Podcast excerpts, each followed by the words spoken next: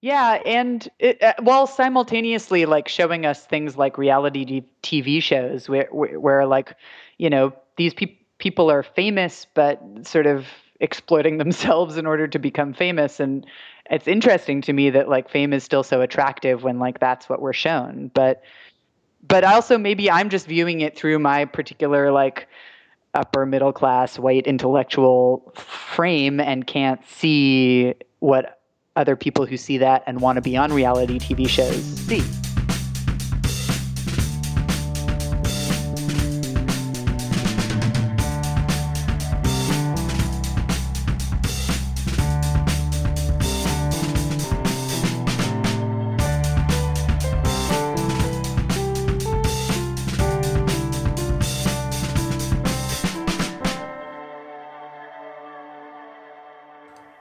Hello, everyone. Welcome to 15 Minutes, a podcast about fame, episode 20.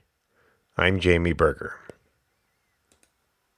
Tina Antolini is a Peabody Award winning storyteller and radio producer. She serves as the host and producer of Gravy, a podcast with the Southern Foodways Alliance, which was named the James Beard Foundation's Publication of the Year for 2015. Tina has worked in public radio for more than 10 years, including on NPR's State of the Reunion, where she won a Peabody and a National Edward R. Murrow Award. When we met about a decade ago, she was working for WFCR, now known as New England Public Radio.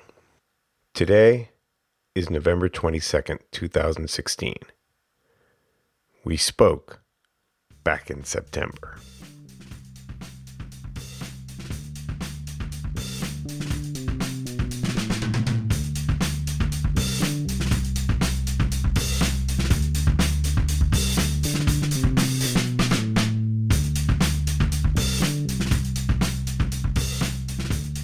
Hi, Tina. Hi. Can you hear me well enough? I can put headphones on that have a better mic if that's better. Um, you're. I hear you find you're a little reverby. Let's let's try it. That brings up the first thing I want to talk about, actually. So go ahead and give it a try. Is that better? Uh, now uh, let's try.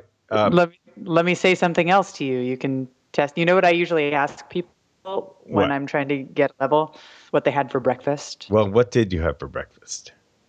I had a breakfast taco with scrambled eggs and cheese and Mm, salsa verde. It was good. yeah, I'm hungry. Sorry. Okay. well, in, in an hour, yeah.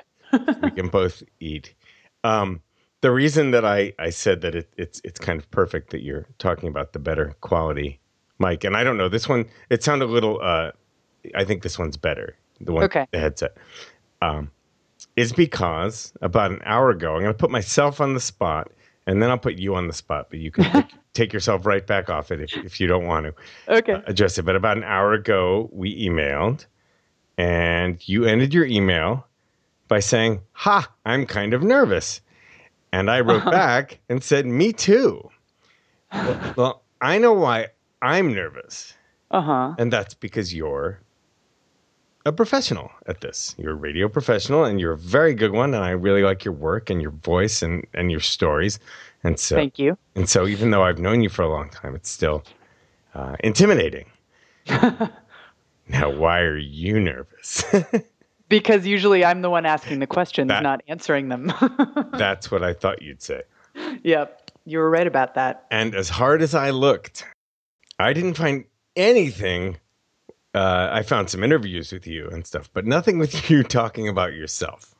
Yeah. Yeah. It doesn't happen that often. I mean, I Yeah. think it's I think it's happened like a- at public events where there's Mhm. like Q and A's and people ask me, but no, generally that's not a not the thing I'm talking about. No. is myself. Yeah. No. And by design and by choice, right? You've Yeah. you've hmm you're not a confessional uh, storyteller. You help other people tell theirs. Yeah. As as thus far, I have not been telling stories about myself almost ever. Yeah. And and in terms of what I'm doing, you also you are not someone who is a celebrity interviewer. You you interview you talk to regular people. Yeah, I'm, I've I've actually kind of like deliberately avoided talking to famous people for the most part. I don't. I think they're less interesting. Okay, this is great. Why? Um. Well, let me refine what I said a little bit. I think it's harder to get an interesting interview out of a famous person because so often they have been doing interviews for a long time and sort of have it down to a science. They get asked the same questions all of the time, and it's really challenging to like get somebody out of their rut with that.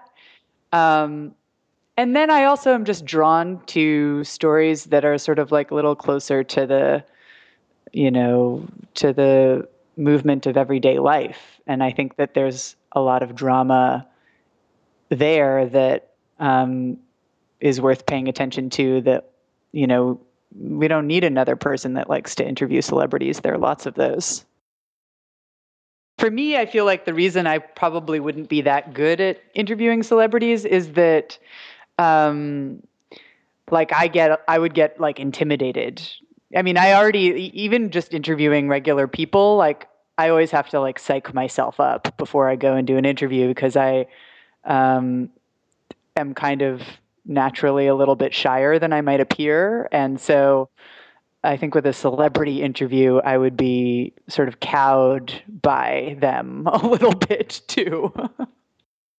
I thought that going into this. But as I've done it, the people who are more like the first one I did, John Hodgman, made it very clear to me that it was going to be, in a way, much easier because he just was like, okay, let's do it. And he just did it. And I just kind of, got to sit, sit back. They're adept already at being interviewed. And he also actually gave it a lot of thought and had thoughts about fame and his own fame and just was like bang, bang, bang. And, and this, I was like, great, these are all going to be so easy. Yeah, but I feel like that's where the that's where the craft and like figuring out how to help people open up and tell their story I mean, I'm way more interested in that than like how to sneak around somebody who's used to telling their story and try to pull something new and different out of them. Yeah. You know? I, as much as skeptics of what I'm doing would disagree, that's that's very important to me too. Because I've had various variations of people saying, so, Jamie, have you run out of famous people to talk to yet? And, and I get very annoyed because it's kind of out loud saying that I'm not actually doing what I say I'm interested in doing, which is exploring fame, not having celebrity chat. And it means talking to some famous people, and it means talking to some non famous people and people who've come and gone from that world. Uh, so, John made it very easy for me, but I like the challenge of le- learning how to br- bring draw people out. Yeah, I can. Yeah, yeah. I mean, I feel like that's part of what keeps me doing what I do is that it never gets boring, really. And it's also funny that, you know, I've been interviewed very seldom in my life. And when you talked to me a few weeks ago, I went in totally casually, like, I'm just talking about stuff I know about, about the San Francisco Public Library. But as soon as you were holding a mic in front of me and asking me questions, I didn't know what to say. Mm. Well, it didn't come across that way. Well, that's good. well, tell them what's. Why don't we tell them what it is that you were working on? And so I'm, I'm working on a story about this um, program at the San Francisco Public Library that you worked for, Jamie. Um, uh, that sort of allowed people to call a phone number and ask their ask questions sort of the way that we use Google now. And um, that is going to be part of a pop up magazine live show in November. There's going to be one in Boston that I think I'm going to be a part of. That one I haven't totally confirmed. I've thought about the fact that you don't seem to, you know, want desperately to talk about yourself. And so I also, you know, inherently think of you as someone more driven by the stories themselves and by making radio th- than by yourself being on the radio. Um, and so I guess what I'd ask you instead of how you feel about fame in terms of your own career is what aspirations and goals do you have? Or is it just doing what you're doing now? I mean, I think it's tricky. It's not necessarily that like I'm completely disenchanted with the idea of myself on the radio um, because I've I've actually had jobs where I've been more behind the scenes and I I really I noticed how much I missed actually like being the voice. And I think some of that is ego and like you know wanting people to recognize my hand in the story that I was making. But I also think some of it is just um, like that uh, with the kinds of stories that I do, I'm writing them and so it's sort of like being able to tell them myself is um, a way of sort of seeing the artistry of a story through to its fruition, if that makes any sense. Um, so, so having had moments where I like wasn't the voice that you hear, acquainted me with like how much I, I actually do like that um, for on, on, a number of for a number of reasons. Um, but in terms of my ambition, yeah, I mean, I think it is more story driven than um, sort of focused on me being. I mean, I like I like being recognized as good at what I do, but I have this sort of discomfort with like that being too much of the thing that drives me because that, that feels like not solid enough like not something that i can actually lean on in terms of my sense of my identity. It like seems so um you know it's based on how many people are reacting to you instead of like if it's about the story and the kinds of stories that i do i can sort of be gratified by a whole bunch of other things that don't have anything to do with whether people like me you know yeah, absolutely. I got to say though, because I'm a big fan of your voice, did you struggle with not liking your voice? Yeah, I, I for a long time mm, now now I actually and I it, I think it's a couple of reasons that now I actually like my voice and probably it's partially you know years of people telling me I had a great voice but um, but when I was growing up so my voice has always been really low and when I was growing up uh, I got picked on mercilessly for that, uh, for being a girl with like a really deep voice. Um, starting when I was like in preschool, kids would tell me I had like a smoker's voice or a man's voice, and so I hated my voice. I actually like felt really conflicted about it. Um, even though I also like grew up singing, my dad's a choral conductor, so I grew up singing, and like it's not like I I wouldn't I was like shy to use it. It's just I felt like it was not an asset. And then when I was 15, I um, was going through my dad's record collection and I found this record um, by Nina Simone. It was her live at the Newport Jazz Festival in like 1960 or something like that.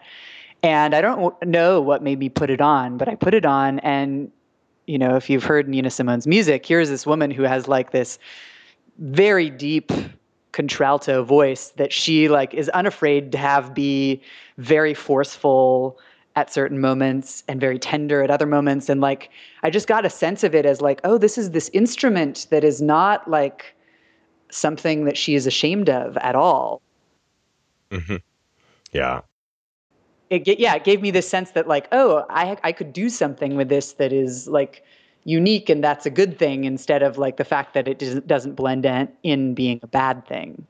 I know and adore nina simone's voice. So that just kept you singing? Yeah, that kept me singing and it and it also just gave me a different relationship with my voice. Like I started thinking about it as something special instead of something that I wish was like a little bit more like everybody else's. Mm-hmm. Um, and then I got for my first job uh, in radio when I was 15 at a um, little local commercial classical radio station in in Midcoast, Maine, where I grew up, and uh, it, pretty immediately they were like, "You have a great voice. You should be on the radio," and had me recording the overnights um, for them. So like if you listened to my dad actually used to joke about this that he would like be driving home from work late at night and would turn on the radio and there would his teenage daughter be you know announcing like Mozart symphony whatever. Um, and and you know I wasn't actually awake record I, I'd pre-recorded them. So from that point on it was like a gradual mm, just becoming comfortable with my voice and like um, appreciating it. Could you do an impression of that, Tina? um, you're listening to the classical wave. Nice. Were you in love with radio right then? No. So I mentioned my dad is a choral conductor, and he was going to this classical radio station to record um, like an announcement about an upcoming concert, and brought me along just because he thought I would find it interesting and I hit it off with the engineer that was recording it, and they offered me like an after school internship. So my my actually my after school job all through high school was working first at that radio station and then at another commercial radio station and all along I just thought it was like a pretty cool after school job. I I didn't really have an ambition to work in radio um, for my career, and in fact really didn't until I was like most of the way through college and um, had actually been I'd wanted to be a singer. Do you, I don't know if you remember, but I've seen you sing. Have you? I don't remember that. at the rendezvous or somewhere else you came with Rusty and, Bell, maybe at the rendezvous. I don't know, but you sang blues with someone, and it was lovely. But it's all very vague in the memory. Yeah, so for a little while, that's what I thought I wanted to do. And then when I was sort of partway through college, I realized that um, that I was enjoying singing less because I was trying to make it my everything, like have it make money for me, and also it just. I think I also struggled with like feeling like I needed to sell this like hyper personal thing that I was doing that just didn't feel great to me. So then I started to try to figure out like, okay, what can I do that still has like involvement with music but isn't singing? And I looped back around to radio because um, I'd started making. I, I, decided I was going to make documentaries about music, um, and instead of, uh, I mean, I was studying it academically, like ethnomusicology, and instead of writing long papers, it occurred to me that radio was like a way I could present this information about musical communities to the public, and that's when um, the radio thing sort of came back around, and I realized, oh, like this is something that I could do um, for career. So it's kind of funny that it took me years of working in radio to realize that I wanted to do radio for my living, but it did. That's great. Uh, it's kind of the converse for me. I've always loved and listened to people talking on the radio and never thought about doing it. Uh-huh. Um, so what what made you decide to do it? Dan Oppenheimer asked me this a few episodes ago. I just realized that I could, and then I realized I had a topic to at least bounce off. And then, you know, I haven't launched a creative project in many a year, and I just thought this, what the heck? I, I want to, before I forget it, you were talking back there about leaving music and trying to to present this to sell this hyper personal stuff you were making. And that's where the the weirdness of fame comes in. And I think of great artistic friends who walk away because they're not willing to do that. And people who are some there are always some brilliant people who either are willing to do it or someone will find them and be like, I will be the one who deals with the fame stuff. Yeah. You know, I think for me, it wasn't necessarily that I didn't want the world to hear it. Um, it was more that, like, I found the process of trying to get the world to hear it agonizing and, like, t- you know, because of the personal nature of making music for me, it felt like too much of myself was at stake, and that if it wasn't going well, I was going to be too um, torn down by that. Mm-hmm. Yeah, yeah, absolutely. That's that's I, may, I wasn't articulating it well, but that's what I mean. Whereas oddly for radio, like pursuing radio stories, maybe it's because I'm like doing stories about other people and not myself.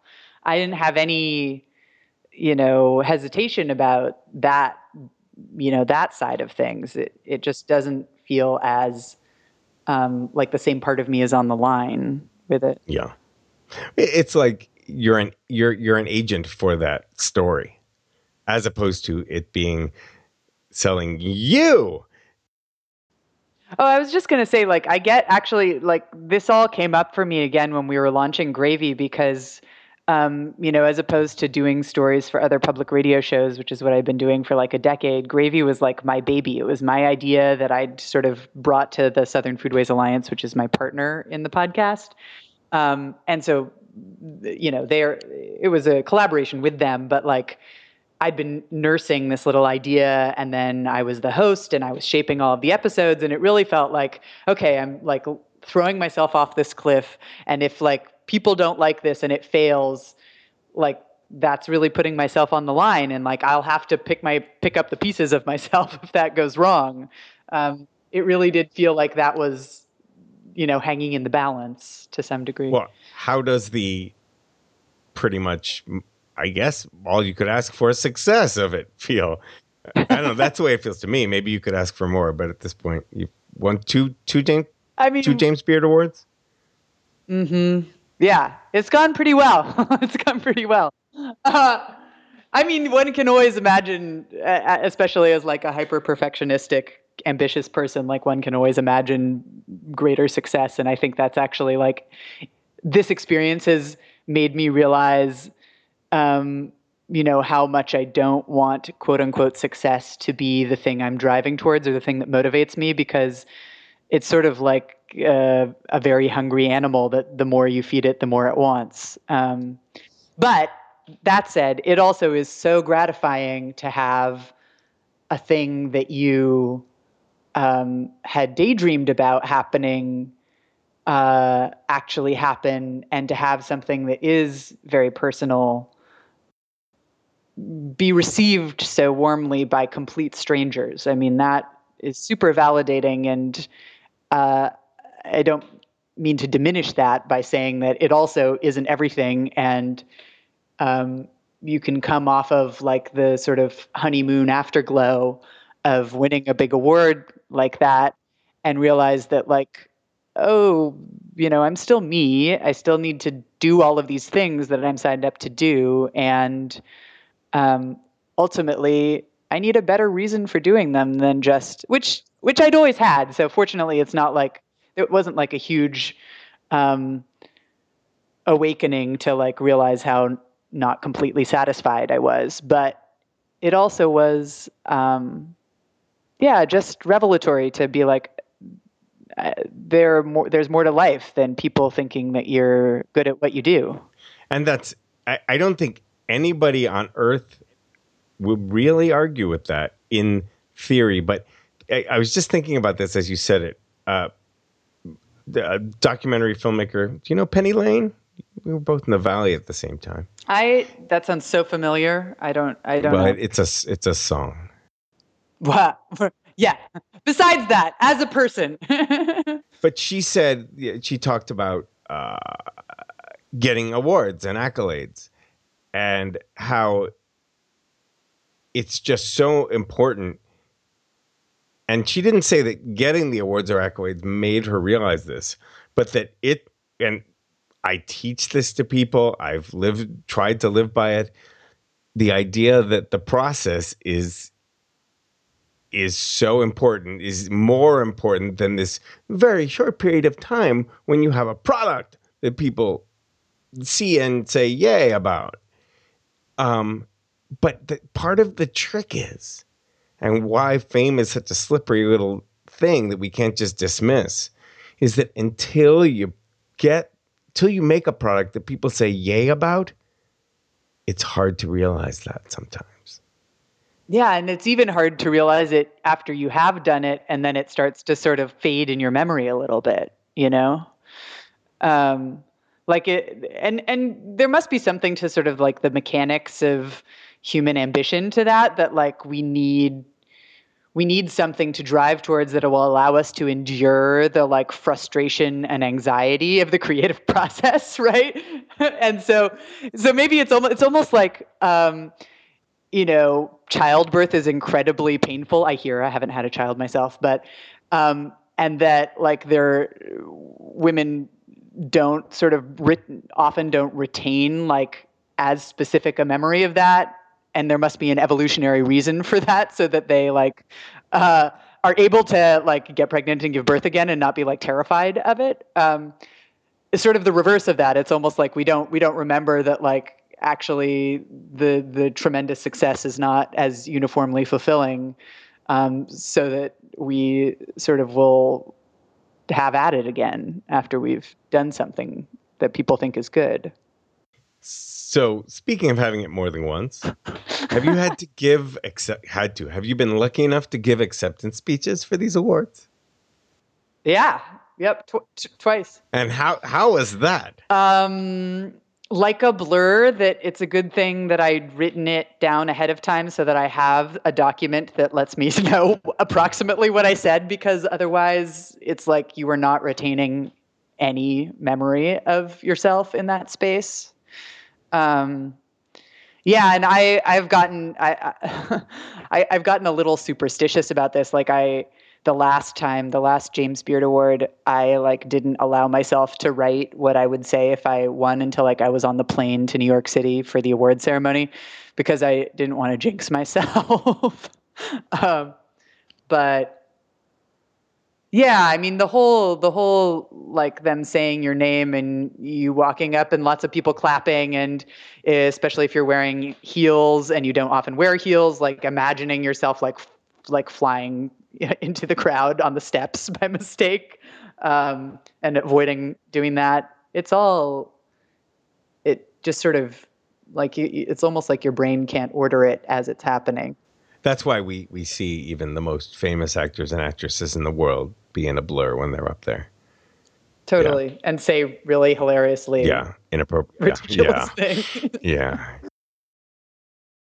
The better ones actually. can, let me just say one other thing about that. that. So, so when State of the Reunion, which is the NPR show that I produced before starting Gravy, when State of the Reunion won a won a Peabody Award, um, we all the whole like production team got to get up on stage. Um, but my boss, the host of the show, Al Letson, was the one giving the speech. That was kind of the best because like I didn't have to talk, I just had to stand there. So you got to like stand up in front of everybody and have them like clap at you, and you know you didn't have to worry about making a fool of yourself.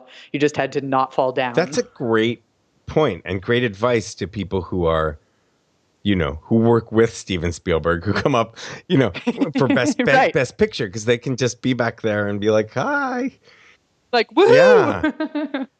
why did State of the Union have to end? Say the reunion. Uh, sorry. State of the Reunion. State of the Reunion ended mostly because Al and was tired of fighting to mm-hmm.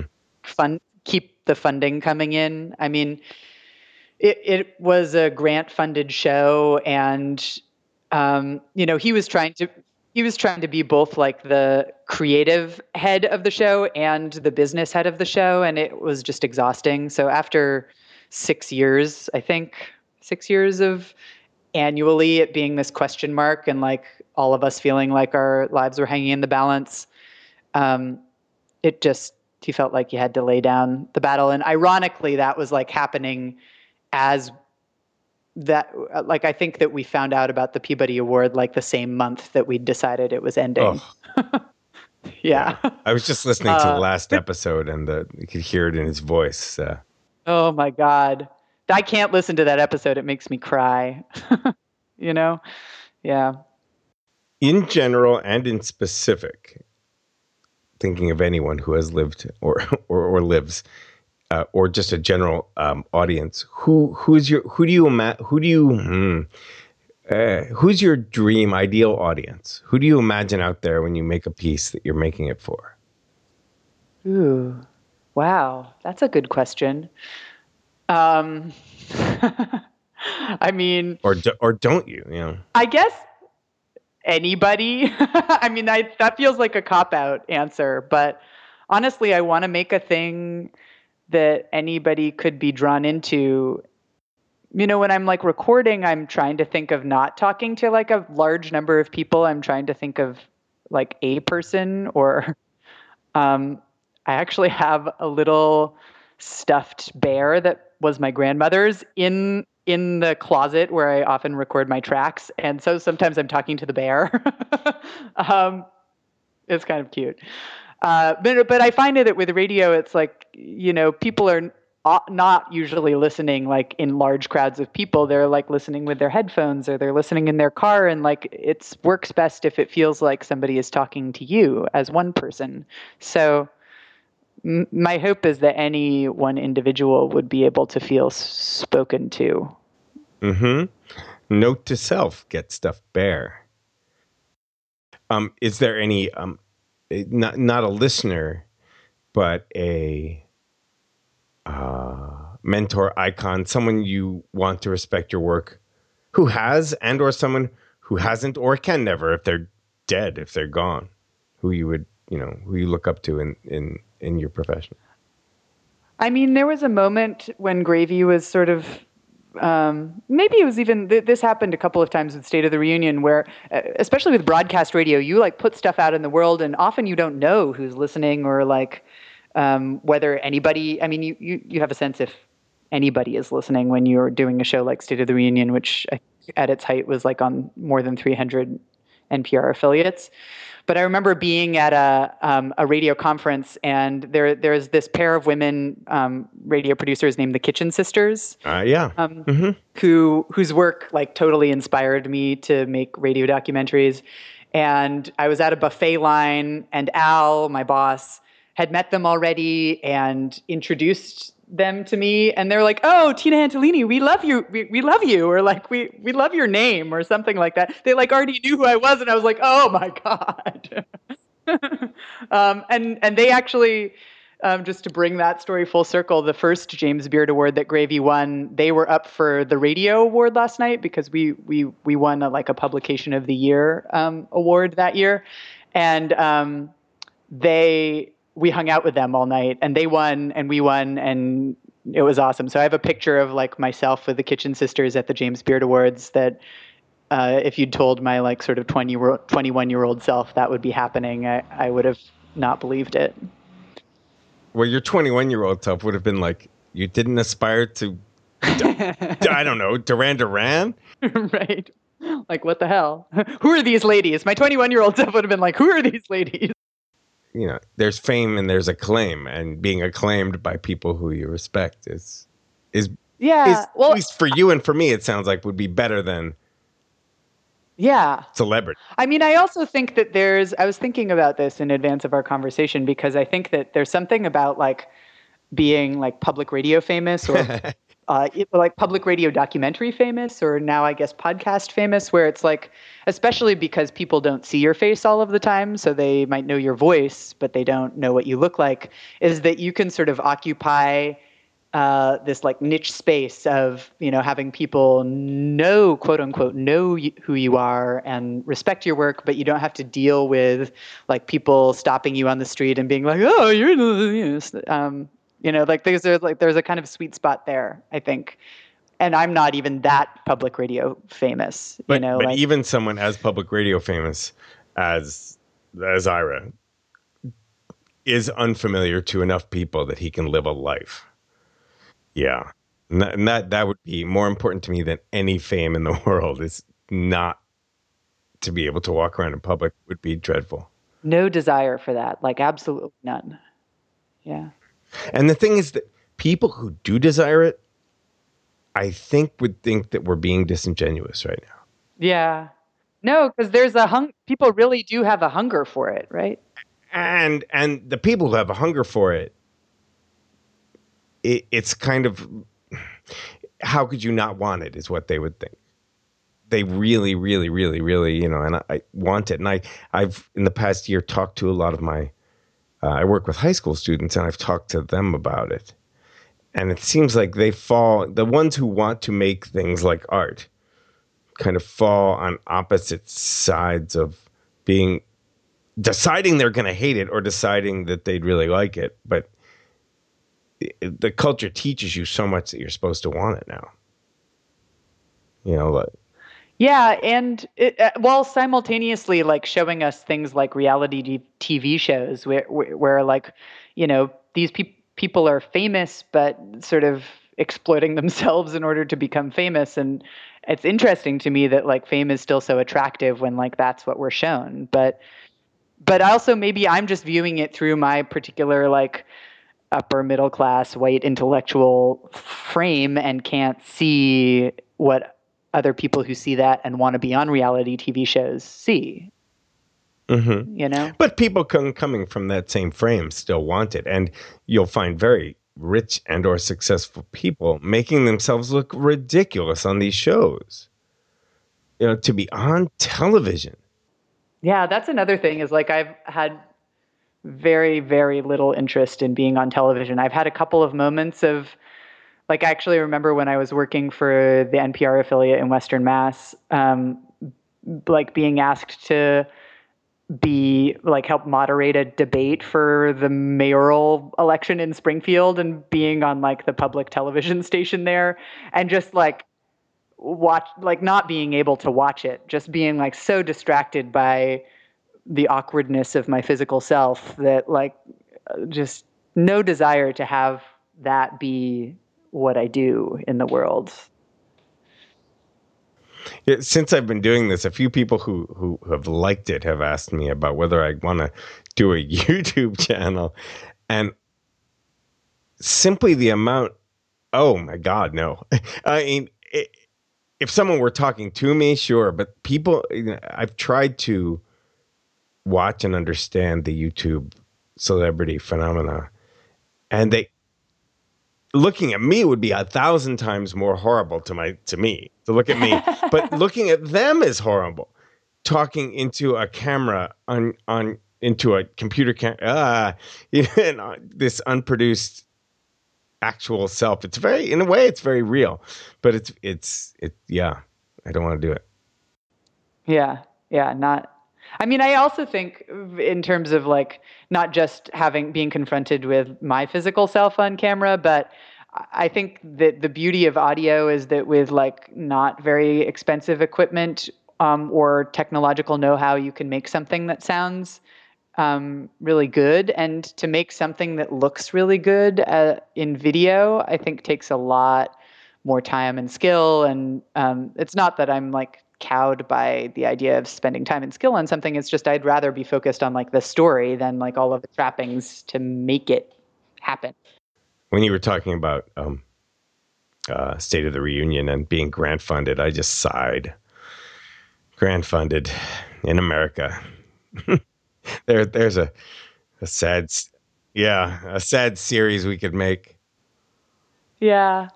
I mean, I also the the show State of the Reunion was born out of um, this cool thing that they've only done once, and I kind of wish they would do it again. Though maybe that ship has sailed. It was called the Public Radio Talent Quest, and it was basically like an American Idol for public radio hosts. Um, so Al Letson, my my boss at State of the Reunion, had um, never worked in radio. He was a playwright and a performance poet, and entered this contest on a whim, and ended up being one of the winners. Another one of the winners was Glynn Washington of Snap Judgment, that show. Um, and so that all happened like in 2007, and then the show was greenlighted, and the 2008 financial meltdown happened and like everybody's idea of how to fund a show like State of the Reunion like completely changed. So to some degree there had been all of this hope for how the show could sustain itself that then, you know, the financial crisis just sort of completely changed that picture. Here's something about a, a category of people who never get uh, attention. Who did the gravy logo? It's fantastic.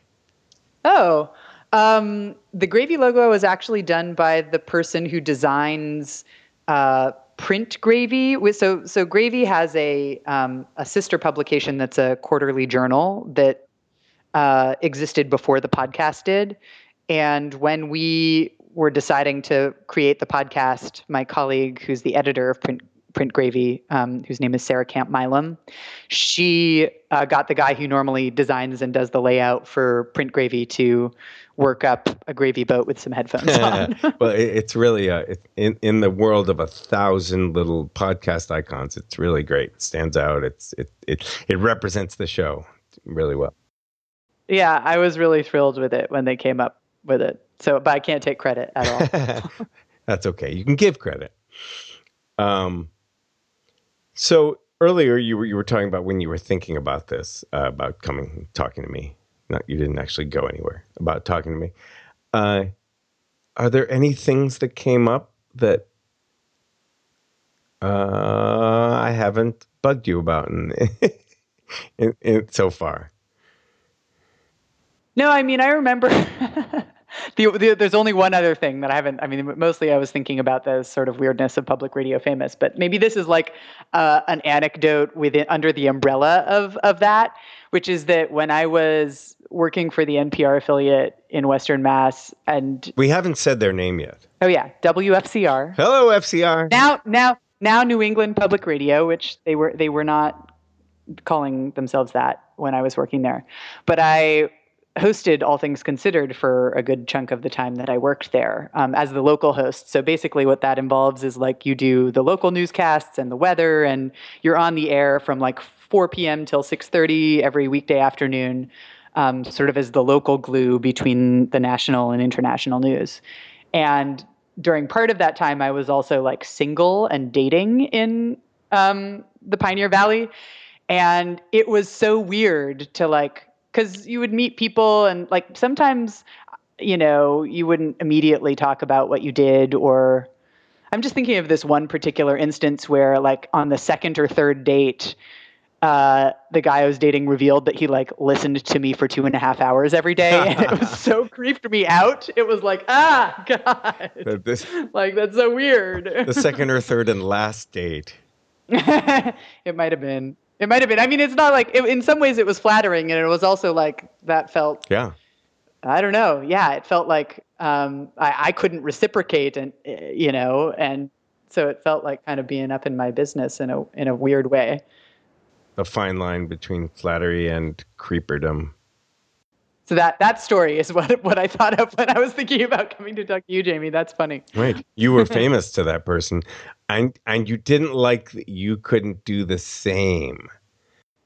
I didn't like that I couldn't do the same, and I also didn't like that I couldn't control it. I couldn't be like, "No, you can't listen," and turn it off for them. You know.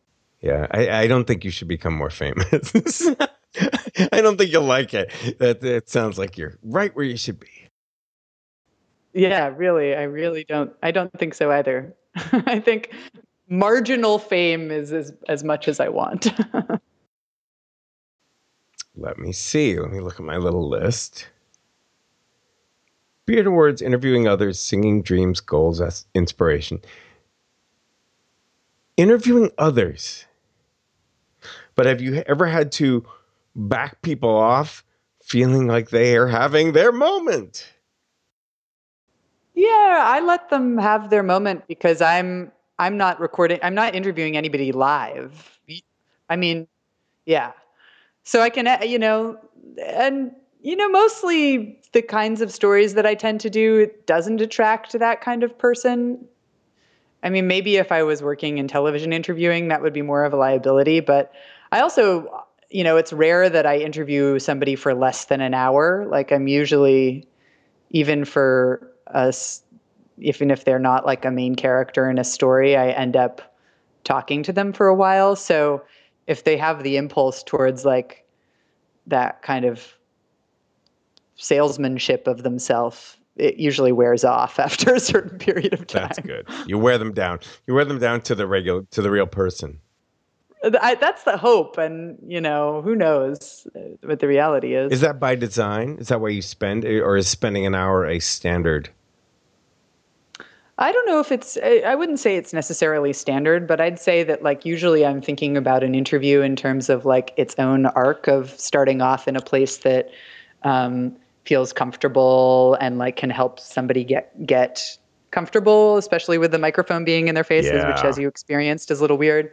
And that usually by, you know, 20, 20 minutes or so in, people have like gotten a little more used to it and loosened up. And so I wouldn't say it's like strategic, like I'm waiting them out. I would just say that like there's like a natural arc to a well planned interview that um, makes people feel more and more comfortable as it goes along. Mm-hmm.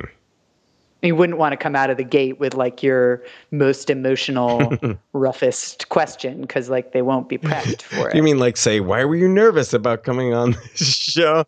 Yeah. that was not a critique of your interviewing style.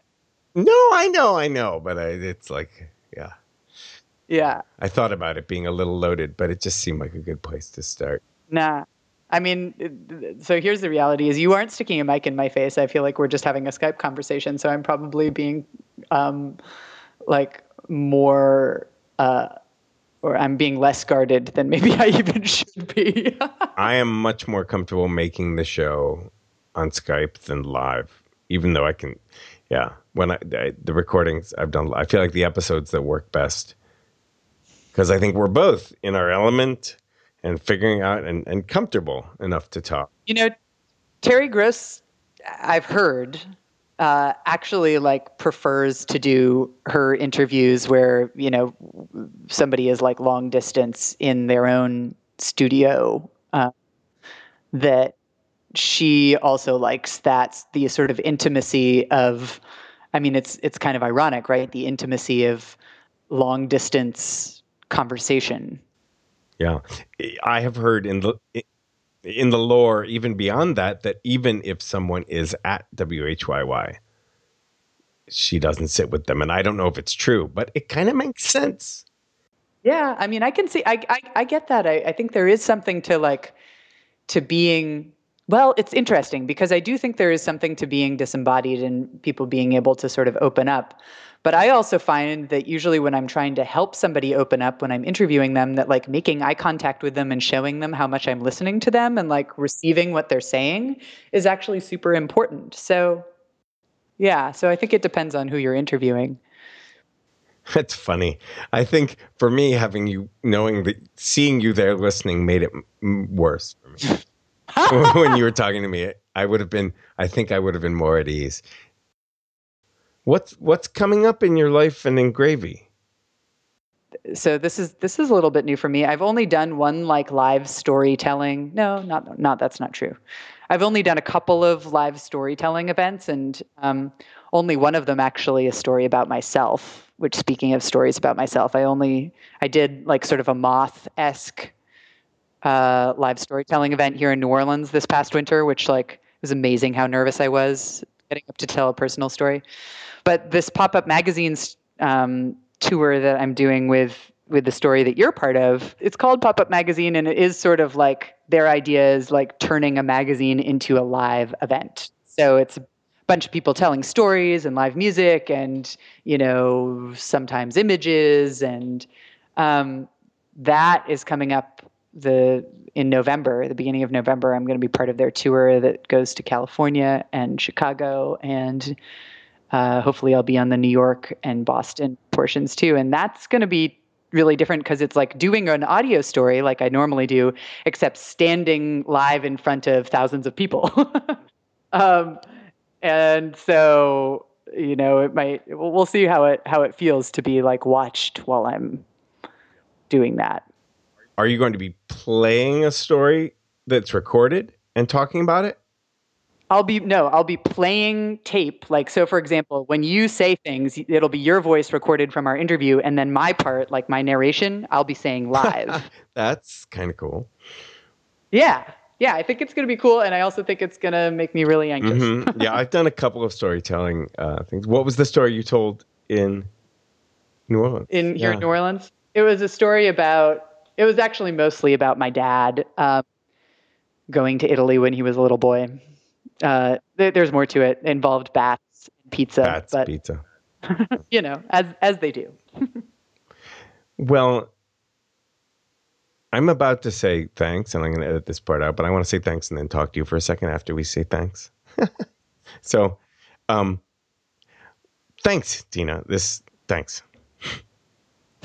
My pleasure. You're welcome. It's Jamie. amazing how artificial I just like totally made that become but I really do thank you, and I, I, I, uh, yeah, I'm psyched to have your voice and your stories on my show. Yeah, my pleasure. Uh, it's good to talk to you. Yeah, you too, Jamie. Take care. Let me know when this is coming out. Thanks. Oh, I will. Yeah. Okay. Thanks. Cool. Bye. Bye.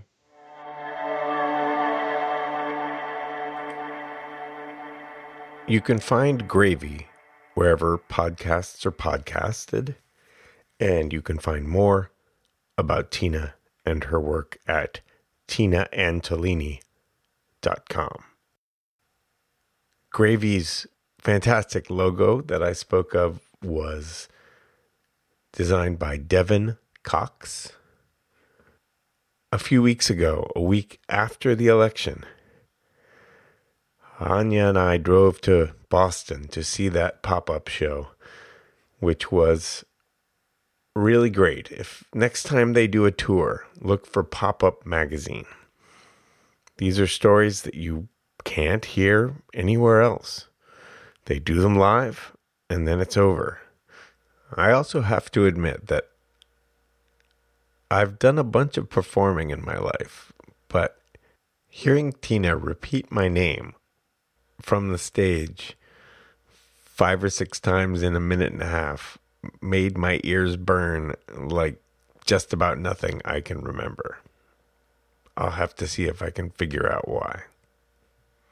For those of you listening, right as this comes out, the Wednesday before Thanksgiving, I wish you all the best Thanksgiving you can have.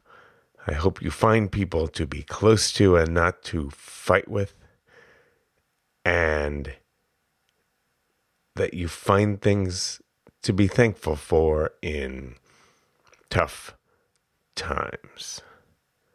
For more about 15 minutes, please go to 15minutesjamieberger.com. That's one five minutes, J A M I E B E R G E R.com. Or on Twitter or Instagram at, at 15minsjamieb or on Facebook, or of course, wherever you get your podcasts. Hey, Ed, we're 20 episodes in. Thanks one more time. This is 15 minutes. I'm Jamie Berger.